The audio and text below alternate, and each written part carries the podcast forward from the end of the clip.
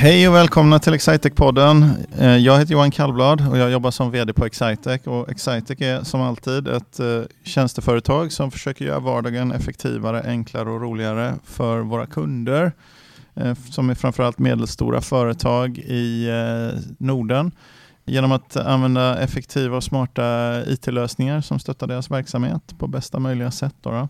Vi har haft dubbla incidenter idag på morgonen här när vi det är början på juni, och först så skulle vi åka till Örebro, men det blev vi och intervjuade en kund som har gjort en ganska snabbt systemimplementationsprojekt då, som vi tyckte det var intressant att berätta om, men det blev inställt på grund av ett flyttat styrelsemöte, och sen så började vi spela in en podd som vi var tvungna att, att byta lokalitet för för det började med ombyggnadsarbeten i vårt kontor här, så att nu har vi hastigt och lustigt bytt kontor. Men jag har med mig kändis från Excitec-podden avsnitt nummer trettioåtta. Min kollega Hampus. Hej. Hej, Hampus Strängqvist till och med. Det är helt rätt. Helt riktigt. Och du är alltså en återvändare. Du har varit med på Excitec-podden nummer trettioåtta. Ja, det stämmer. Det var jättekul att vara med. Så jag var jättegärna med en gång till. Ja, just det. Fast nu har vi ett annat. Det är lite special, eh, specialpodd här. För du har ju bytt tjänst sen senast vi pratades vid. Ja, men det, det stämmer bra. Jag jobbar med eh, M and A eh, och eh, det är ju en, eh, det är väl, det betyder Merger and Acquisitions eh, och eh, i grund och botten så är det väl företagsförvärv.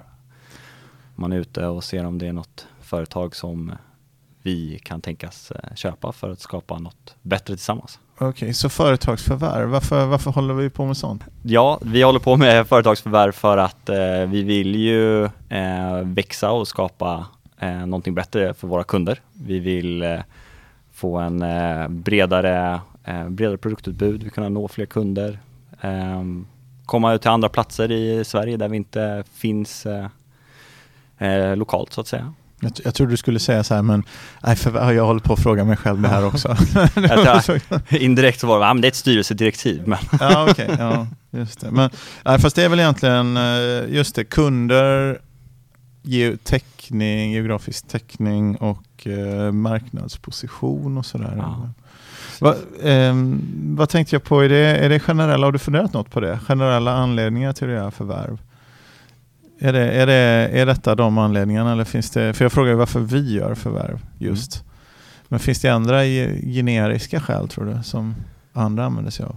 Så, ja, det är klart att det finns andra generiska skäl. Ehm, och det handlar väl om Um, om man är ett, ett aktiebolag så är det ju att man uh, vill få uh, kunna uh, växa och bli större, kunna nå ut till andra, uh, till fler kunder, låta aktieägarna få uh, mer betalt.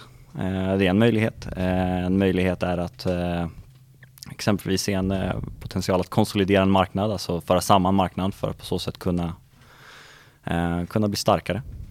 Det finns, det finns otroligt många teoretiska skäl också som jag...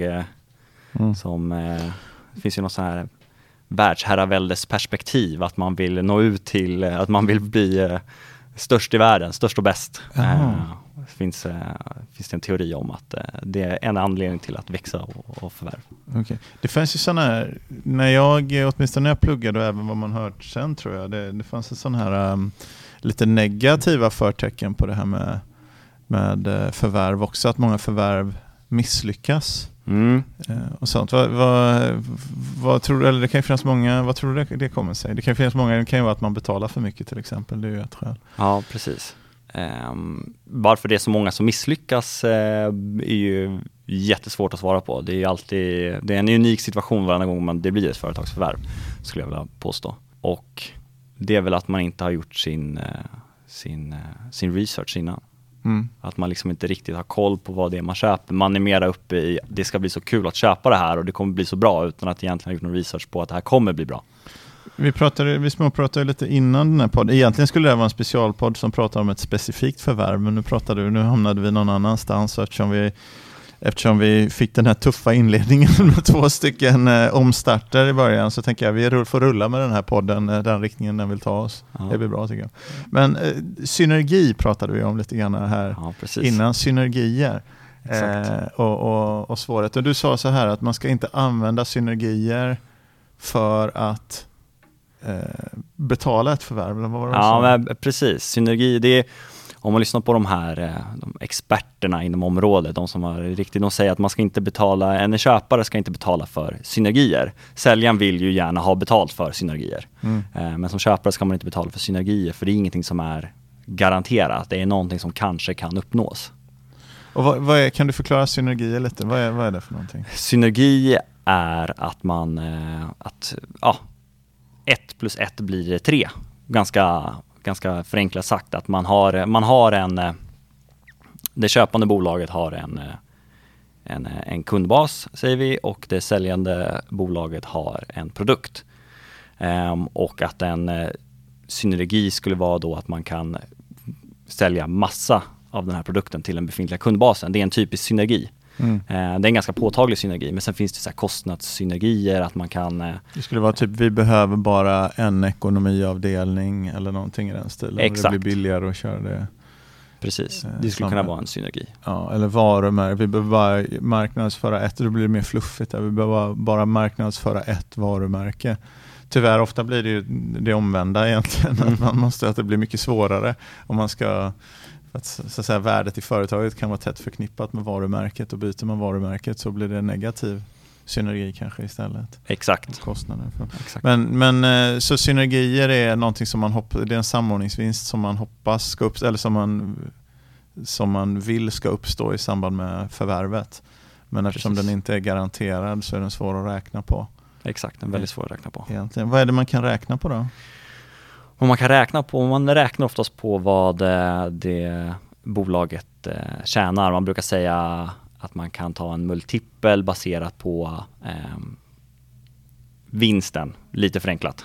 Eh, det vill säga att man, hur mycket eh, vinst gjorde bolaget, och sen tar man en, en rimlig eh, multipel på det för att få en... Och, så, fem gånger vad vinsten är för bolaget. Och då får man, det här är ungefär ett köpepris. Det blir som en slags, eh, som en slags ränta nästan man räknar ja, på. Då. En R O I.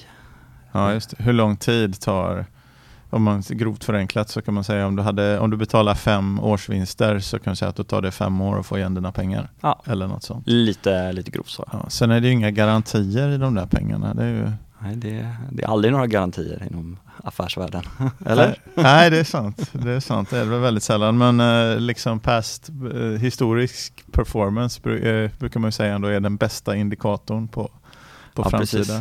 Precis. Performance. Så, så om Usain Bolt har brukat vinna O S-guld och springa hundra meter på nio åttiofem så är det troligt att han kommer... vinna O S-guld och springa hundra meter på nio åttiofem även i framtiden. Kanske inte riktigt stämmer vad gäller hundra meters löpare, men nej, men, men principen. Principen är sån. Men just det, så vi skulle prata, det var lite svårt så här och, och prata allmänt om företagsförvärv, för det är ett ganska stort ganska stort område ju. Men du jobbar i alla fall med företagsförvärv åt Excitec då. Vad, vad, hur gör du ditt jobb? Hur jag, ja, jag Är, jag är mycket ute på olika databaser, företagsdatabaser. Se vad som finns, vad, vad för bolag det finns i Sverige. Eh, det finns otroligt många bolag i Sverige. Eh, otroligt många fina bolag. En miljon bolag i Sverige ja, ungefär. Det, det är väldigt många. Ja. Eh, så man går ut och, jag går ut och tittar på eh, företagsdatabaser. Jag har ett, ett, ett antal kriterier som jag tittar på. Eh, det är även vanliga sökmotorer som Google. Söker på nyckelord för att hitta bolag.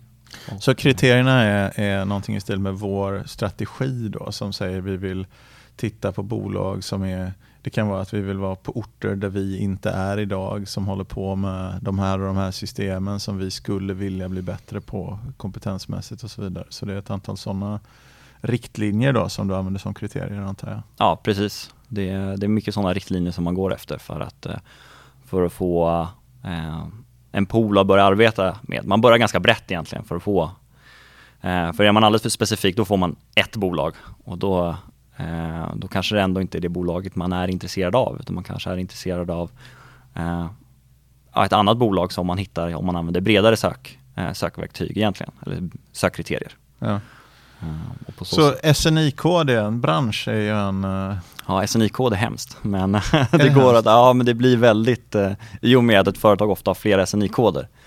eh, gör att man, om man söker, vi säger I T-bolag då, eh, mm. då kan man hitta, ja men de har en liten I T-avdelning som har levererat en produkt no- någonsin, men deras S N I-kod är I T, men egentligen jobbar de med blommor, jag vet inte. Och eh, då är inte de alls intressant, så då blir det ett, eh, blir lite eh, hagelskotts effekt. Man, man, man träffar mycket. Men sen när du, vad gör du sen då? Om du har en lista så, så tittar du lite på Google och tittar lite på webben och säger ja, men det här, det ser ut som det är ungefär i den riktningen som vi skulle vara intresserade. Va, vad gör du sen då? Då brukar jag ta kontakt med, med förhoppningsvis får man tag på ägaren direkt. Det är väl det som är optimalt. Och initiera en kontakt för att se om det finns något intresse överhuvudtaget. Det är väldigt få Um, hittills i alla fall som har sagt nej, jag är inte alls intresserad, utan de är väl alltid lite intresserade, kanske inte intresserade av, ett, av att bli förvärvade, men de är väl lite intresserade att se vad är vi värda, vad, yeah. vad um, hur mycket pengar kan jag få. Så du de kommer show me the money liksom. Precis, mycket show, show me the money, mycket ja, när ska vi prata värde? Ja, första ja. mötet. Vad gör man då då? Det är svårt. Om man in, för vi pratade lite grann om det här med ja, synergier var svårt att värdera, men, men den enkla värderingen var att göra en, en multipel av, av någon lönsamhet. Då. Men man måste ju bedöma, det är ju egentligen framtida lönsamhet mm. som man vill göra en multipel av. Och för att kunna gissa på framtida lönsamhet så måste man ju förstå Exakt. Vad, lite mer om bolaget. Än det, för de externa siffrorna man får är ju alltid, alltså årsredovisningar och sånt, de är ju alltid historiska. Mm. Och vi är ju intresserade av bolaget så som det ser ut just nu. Exakt. Um, så, så vad händer då? Då ber man, frågar, ställer man en massa frågor eller? Mm. Ja, man ställer en väldig massa frågor och begär ut en väldig massa data som kan vara mer eller mindre bekvämt att ge ut. Ja. Um, och um, då får man, är det någon som är seriös och tycker att det här kan vara relevant, då är det oftast inga problem att få den här datan. Man skriver oftast även ett uh, N D A, Non-Disclosure Agreement, sekretessavtal, eh, för att eh, den säljande partnern ska känna sig bekväm med att vi inte använder den här eh, informationen för att få fördelar. Eh. Just det, för om vi skulle vara, om man är i samma bransch så skulle det nästan kunna vara okej, berätta om vad alla dina anställda heter och vad de tjänar och vilka deras, vilka deras största kunder är. Mm. Eller vilken kompetens de har. Ja. Skulle, och det är ju eh, vi vill ju inte, vi jobbar ju inte så alls. Eh, Men det vet ju inte de. Så därför har vi ett eh, sekretessavtal som vi, som vi brukar eh, skriva på. Och det brukar vara väldigt uppskattat. Tar upp det ganska tidigt. När de, innan, nästan innan vi har första mötet. Bara för att man ska kunna prata så fritt som möjligt. För det handlar egentligen om att skapa en tillit. Mm. Du måste kunna, du måste känna en tillit till, till den andra parten. Om du inte gör det så kommer det, här, det kommer aldrig funka. Då faller det nästan direkt. Mm. Du måste lita på att... Och processen sen då? Så då, då får du information och så tycker du så här, men det här, det här, ser, det här ser verkligen intressant ut. Mm. Vi, vi skulle vilja prata värde. Mm. Hur gör man det då? Ja, då pratar man med dig, Johan. Ja, då pratar man med mig. Precis. Ja. Men då presenterar man väl lite för, för dig vad du tycker. Och vi, vi ser vad... Ja, vi har, vi har en dialog och eh, sen så får man ju ta det med... Det är den absolut svåraste de, detaljen att ta. Mm. Eh, eller det är inte en detalj, det är en ganska stor del, utan det är otroligt svårt att eh, vem ska börja, hur ska man börja, hur mycket förhandlingssituation eh, blir det eh, det är ju många som de vill ju, en säljande par vill ju ha så mycket betalt som möjligt, vilket är helt rimligt. Yeah. eh, men vi vill ju, vi vill ju en köpare vill ju betala så lite som möjligt. Yeah. eh, och eh, där blir det ju en, en förhandling, eh, långa diskussioner, det kan ta flera kan ta jättelång tid om man överhuvudtaget kommer överens. Mm. Det handlar ju om, vissa gånger gör man inte det.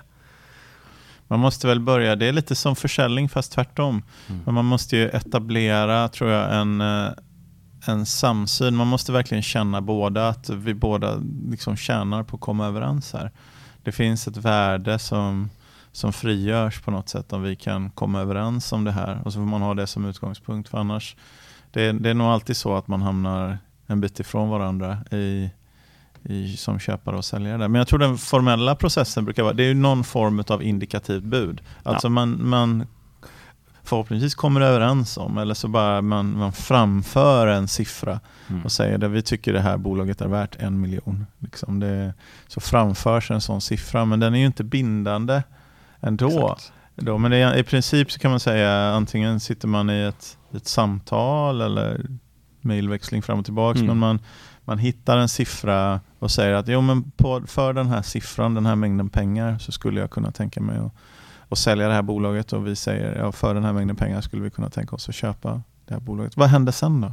Om man har en, för de, de är ju icke bindande, de här buden egentligen, mm. i, i, i, i början. Precis, de är ju icke bindande, eh, men man kommer ändå överens om en, eh, som sagt, indikativt ungefär en, en nivå av vad man vill, vill röra sig inom. Eh, sen eh, då, vad som man gör då oftast är att man skriver ett L O I, Letter of Intent. Man skriver alltså det här, en avsiktsförklaring. Exakt, avsiktsförklaring. Ja. Eh, det här är vad vi, det indikativa budet är, är givet förutsättningarna att den information vi har fått tidigare eh, är korrekt. Att det inte är något som dyker upp. Och när jag menar dyker upp, det är att man gör en eh, due diligence-process kallas det. Eh, och då får man egentligen tillgång till hela bolaget, alla siffror, rådata, för att kunna verifiera den informationen man har fått tidigare av, av säljaren, för att säga okej, okay, men det här bolaget är faktiskt värt eh, vad det indika- indikativa budet är. Eller nej, det här, det har, finns massa saker som visar på att bolaget faktiskt inte är värt så här mycket. Och då kan det ske en, efter den här due diligence så sker en, en omförhandling, och eh, då kan det hända att man inte, man inte går vidare, eller så, mm. så kommer man överens igen. Så due diligence är alltså egentligen en företagsbesiktning kan man Exakt. säga, som man gör efter det att man har sagt att om det här är vad vi tror att det är, så tycker vi att det är värt så här mycket. Sen gör man en, en besiktning mm. av uh, företaget. Men då, eh, det kan ju hända några olika saker. En sak är att man hittar några saker man inte tycker om, och de regleras i avtal. Exakt. Så då sätter man i, i, i förvärvsavtalet, så skriver man en, en garantikatalog egentligen mm. med att den här och den här och den här saken tyckte inte vi om. Och om de exploderar, de här riskerna, då får ni ta det ansvaret. Då kommer vi göra, det sker ett, av, ett avdrag från köpeskillingen. Det är ju, det är ju ett sätt att hantera det. Och sen ett annat sätt är ju att ändra på priset. Det skulle kunna gå både uppåt eller neråt, men det är ju sällan som, som köpande parten föreslår en reglering uppåt, kan ja. man väl säga. Ja, det indikativa budet brukar ju vara max, och sen så går man neråt. Ja, det är nog min erfarenhet. Ja. Också. Även om vi, min erfarenhet är att vi inte har gjort så stora förändringar egentligen, utan oftast är det ju en kombination av riskstrukturer. Mm. Kanske ett sätt att hantera risk är ju liksom hur pengarna, när pengarna betalas ut också. Ja. Om man säger att en risk är att man kommer fram till att några nyckelpersoner är mycket, mycket mer viktiga för verksamheten än vad man trodde, då kan man ju säga att de, liksom man får betalt lite grann efterhand som nyckelpersonerna har fullgjort sitt åtagande och så ja. vidare. Men egentligen hade jag tänkt att vi skulle prata om, nu är det här förresten, det här, är ju då, det här bygger på sådana här processer som vi driver, alltså vi kommer med idén. Det finns ju en annan slags process också, som är att säljaren Säljaren av ett företag har en idé om att det här företaget borde ha nya ägare. Då kan de antingen ta in extern hjälp, mm. som någon sån här, på finaste språket heter det investmentbankirer, va? Mm. Egentligen, men de kan ta in extern hjälp eller en advokat eller någon företagsförmedlingstjänst och avisera då att det här bolaget vill vi hitta en ny ägare för. Och så går de ut och försöker, ungefär som när man säljer ett hus, hitta flera intressenter, och allra helst flera som är väldigt sugna, som kan, så kan priset liksom eh, gå upp eh, baserat på det. Men det, det är inte så, vi har inte gjort så många sådana processer, eller rätt sagt de har inte gått så um, de har inte gått i mål egentligen, de processerna, för oss i någon större omfattning. Nej, Nej det stämmer, vi har haft eh, några som, har, som vi har blivit approachade ja. att, att de bolag har varit intresserade av att sälja. Mm. Men det är oftast, de har inte matchat riktigt.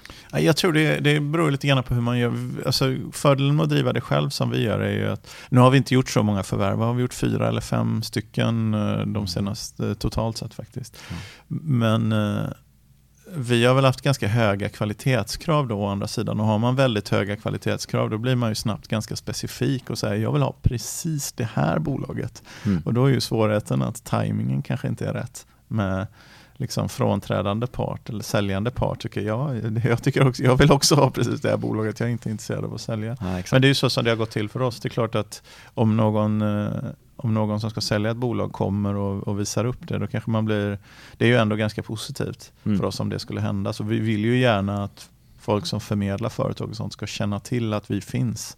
Men samtidigt så får man göra det med realism. För, för det mesta när vi får ett förslag så vi tycker ändå om det inte stämmer överens med de kriterierna vi satt upp så är inte vi eh, intresserade av att lägga tid på det. Och det skulle väl göra så att eh, nittioåtta procent av, eller nittiofem procent av förslag vi får, de är inte en bra strategisk match för oss och då, då tackar vi nej till dem då. Men vi lika fullt så vill vi ju att folk som jobbar med sånt ska känna till oss. Absolut. Men du, vi har ju gjort ett, det var egentligen det vi skulle prata om, vi, vi har ju gjort ett förvärv, så du har ju gjort ditt första förvärv sedan du tillträdde din nya roll. Mm, stämmer bra det. Vi förvärvade ett bolag i Karlstad, eh, för detta Arc Systems. Eh, och de jobbar med C R M, Sugar C R M närmare bestämt. Och eh, det är, eh, ja, det är ett, ett C R M, Customer Relationship Management system, kundhanteringssystem i princip. Eh, och eh, vi har ju haft lite Sugar tidigare. Eh, vi har haft en av våra eminenta säljare som har jobbat med, med, med Sugar. Men nu har vi, eh, såg vi en möjlighet med, med Arc Systems att eh, göra det här. Ett plus ett blir tre. Att hitta värden hos oss och värden hos dem som gör att vi tillsammans kan göra någonting större, någonting bättre. Så det är, det är jätteroligt. Och nu är det, det är alldeles nyligen här i, i maj. Som det blir klart slutet av maj. Mm. Så, vi, Så då har vi alltså, vi jobbar med, men om vi jobbade med det här systemet Sugar, då hade vi ju kunnat, varför ska vi behöva köpa något då? Det är, väl... ja, det är för att eh, vi vill ju stärka vår eh, marknadsposition inom det här eh, inom det här området, Sugar C R M. Och spara, spara tid antagligen också. Så spara det, tid så vi kan... Det har tagit många det. år för oss att bygga upp motsvarande verksamhet antagligen. De kanske är, min uppfattning är att de har, vi kanske hade fem sex kunder bara och de hade snarare femtio som använde det här systemet. Men vi kunde tillräckligt mycket för att vara lite trygga ändå, för vi hade kört den här programvaran och sett att den, den tillför värde hos kunderna och kunderna blir nöjda med den. Det känns som ett logiskt ställe att försöka bli duktigare då. Men vad, synergiförhoppningen då, vad, vad ligger den? Synergiförhoppningen är ju att eh, vi eh, hoppas kunna erbjuda Sugar C R M till, till vår kundbas. Vi har ju en eh, kundbas på femhundra plus kunder, nästan sexhundra. Eh, och där hoppas vi att eh, ett antal är intresserad av Sugar. Och eh, sen är det ju att den kundbasen vi har förvärvat, vi hoppas att några delar av vårt erbjudande skulle kunna vara intressant för dem helt enkelt. Att eh, skala upp det. Och sen så att eh, eh, använda Arc Systems kunskap och kunna göra riktigt bra leveranser till, till båda delarna. Båda ja. Kundbaserna, eller vår gemensamma nummer. Och sen en liten bonusförhoppning om att det här, vi har inte haft någon verksamhet i Karlstad innan. Ja, exakt. Vi har en liten bonusförhoppning om att eh, vi kanske skulle kunna ha det här som en bas för en etablering av Excitec i Karlstad. Jag brukar säga det här med många kontor, jag brukar säga till folk som frågar, vi har ju många kontor. Mm. Och jag brukar säga att det, det, det är så här, min absoluta rekommendation är att man håller sig till att bara ha ett kontor. Men, men om man inte klarar av att hålla det, om man, om man får mer än ett kontor, då kan man lika gärna ha många. För då måste man lösa, man ska verkligen inte ha två, för då blir det alltid storbror och lillebror. Men om man har, om man knäcker den här koden eller liksom gör den här försvårande delen i sitt arbetssätt som är att man eh, måste hantera utmaningen med att ha många kontor, då kan man ju lika gärna ha många och täcka så stor del som möjligt om man ändå måste göra allt det krångliga med om, många kontor. Om man ändå ska så. göra det krångligt så. Om man ändå ska Varför göra det inte göra det jättekrångligt? Ja. ja det blir inte så mycket mer krångligt på att ha, ha, ha tre kontor eller sju, åtta kontor. Det är inte... det jämnar ut sig liksom. Man måste i något läge hitta ett sätt att, att hantera att man har flera kontor bara. Men så Arc Systems hälsar vi välkomna till Excitec. Det är ju tio anställda ungefär och mm. femtio kunder och marknadsledare i Sverige på Sugar C R M, och vi hoppas kunna hjälpa Sugar att bli mer, ta en större del av den totala marknaden i Sverige genom att erbjuda ett jättebra C R M-system till våra fem hundra till sex hundra andra kunder. Och sen så hoppas vi kunna ha Excitec i Karlstad. Eh, och så hoppas vi att några av Sugars gamla kunder är intresserade av någonting av vårt övriga erbjudande. Kanske framförallt beslutsstöd. B E I är, mm. är ganska naturligt om man håller på med C R M och vill hänga ihop det med sina uppföljningssystem då.